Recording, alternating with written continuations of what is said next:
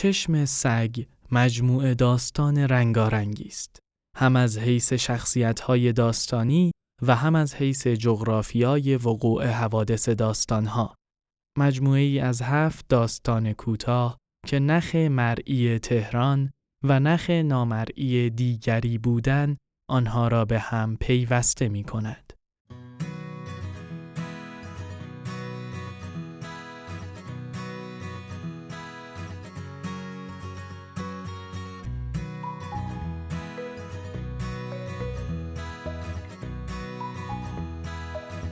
سایت معرفی و نقد کتاب وینش تقدیم می کند.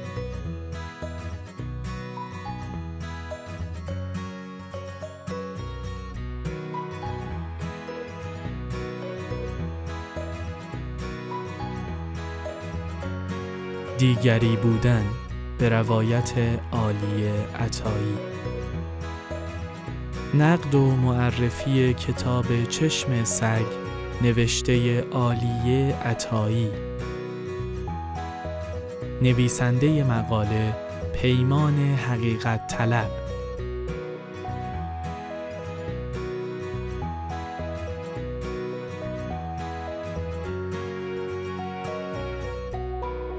با صدای سجاد سجودی.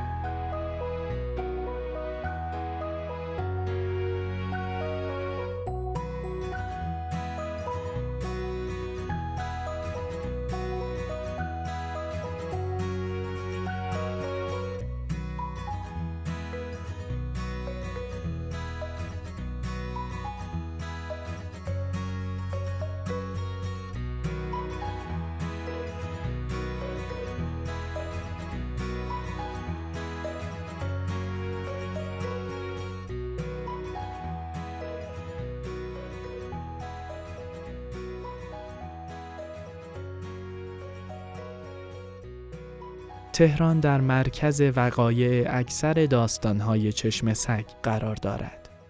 در داستان شبیه گالیله، زیا مار پیتونش را از افغانستان بر می دارد می آورد به تهران تا آن را به بچه پولدارها بفروشد.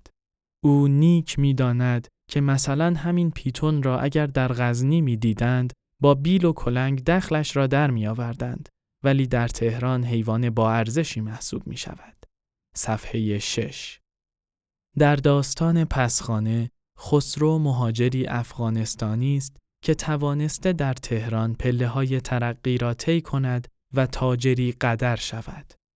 او همسری ایرانی دارد و ایران برایش نماد امنیت است.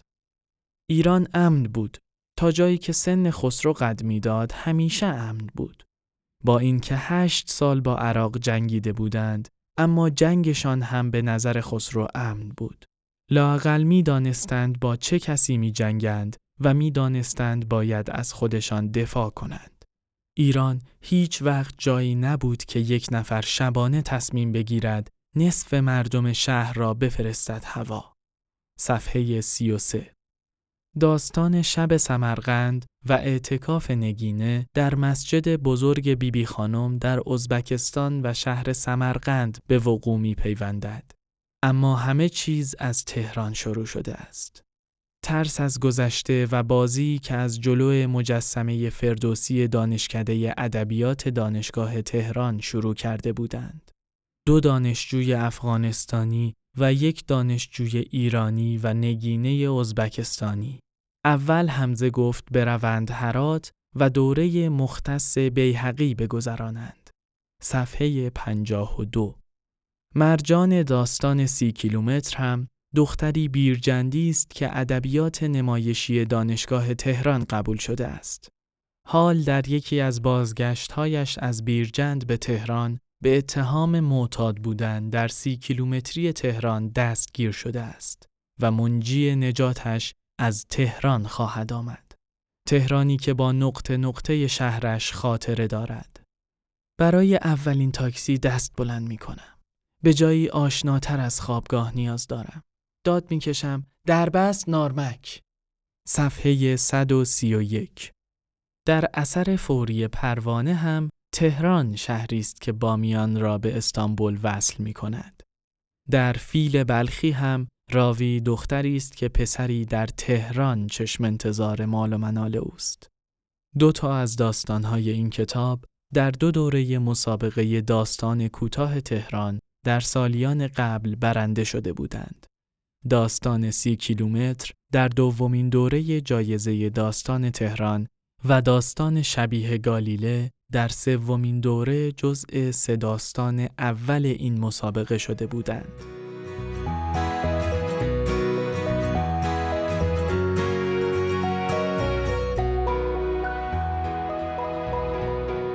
مفهوم دیگری بودن در جای جای داستانهای این مجموعه به چشم می‌خورد.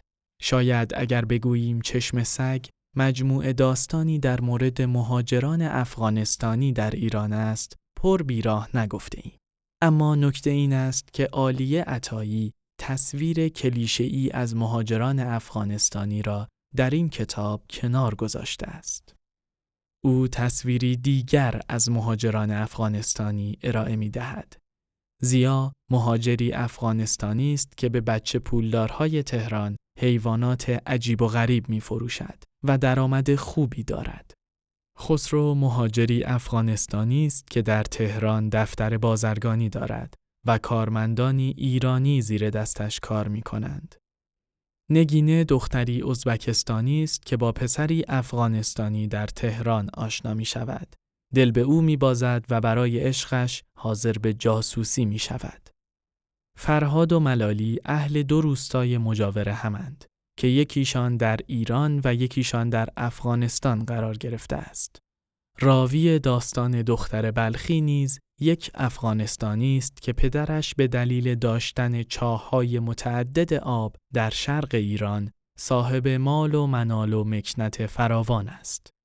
شاید تنها در داستان اثر فوری پروانه است که تصویر کلیشه‌ای مهاجران افغانستانی پدیدار می شود. اما در سایر داستانها مهاجران افغانستانی توانمندند و مال و مکنت دارند.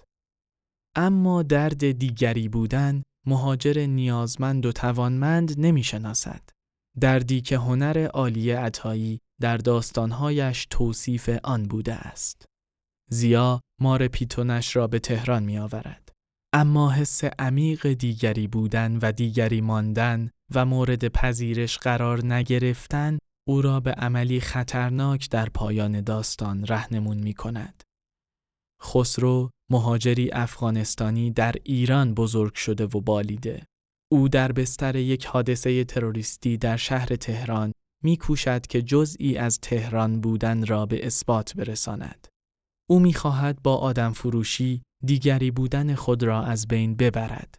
اما در پایان داستان می‌بیند فقط این زنها هستند که می توانند برای هم دیگری نباشند.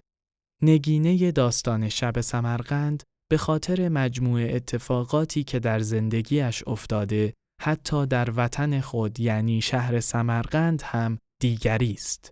حتی با کسی که برای او عاشقانه شعرهای سعدی را میفرستد هم احساس دیگری بودن می کند و در پایان داستان هم تصمیم می گیرد رنج دیگری بودن را ادامه بدهد. در ختم امه هما مرزهای دیگری بودن بسیار واضح توصیف می شوند. این دیگری بودن فقط در شکل اجرای آینهای سنتی نیست، در خصوصی ترین لحظه های خصوصی نیز بروز پیدا می کند. در سی کیلومتر مرجان یک دیگری است. یک دیگری عاشق شهر تهران که تهران گویی او را نمیپذیرد. نمی‌خواهد بپذیرد. او را روانه پاسگاه می کند. اما او باز هم تلاش می کند که خود را با تهران هماهنگ و همنوا کند. در اثر فوری پروانه مرغ دریایی نمادی از خشم دیگری ماندن است و در داستان فیل بلخی دیگری بودن با تغییر رنگ چشمها بعد از مرگ پدر اوریان می شود. داستانهای چشم سگ داستانهای تکنیکالی هستند. پر هستند از تکنیکهای ریز و درشت داستان نویسی که عالیه عطایی به خوبی آنها را اجرا کرده است. تنها نکته منفی داستانها شاید مستقیم گویی های گاه به گاه نویسنده در برخی داستان هاست. مستقیم گویی هایی که گاه این حس را به خواننده منتقل می کند که این داستان خلاصه یک رمان است و نویسنده دارد به جای نشان دادن آن را تعریف می کند. مثلا در پایان داستان شبیه گالیله وجود این دو جمله اصلا ضرورتی نداشت. تهران به زیا رنج داده بود و تنها کاری که از دست زیا برمی آمد رها کردن مار بود. یا در داستان اثر فوری پروانه اصلا نیازی نبود که نویسنده تأکید کند که این مرغ دریایی نمادی از آن پسر افغانستانی و برادرش است. پوشیده تر روایت کردن آن داستان احتمالاً بر زیبایی آن می افزود.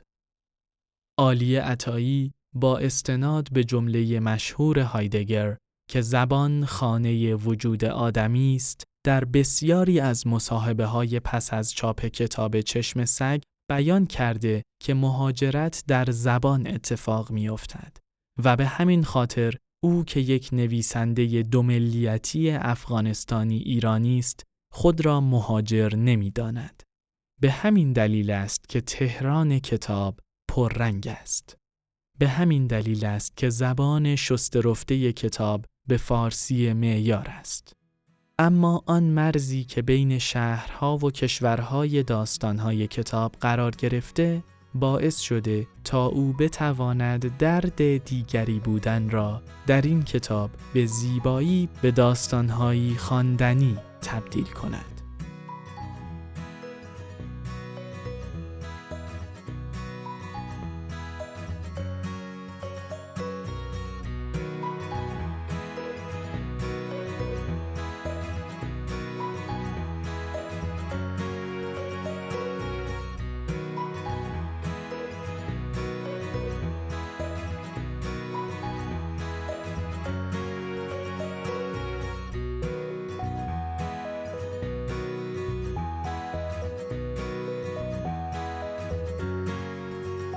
نقد و معرفی کتاب چشم سگ نوشته عالیه عطایی. نویسنده مقاله پیمان حقیقت طلب. با صدای سجاد سجودی.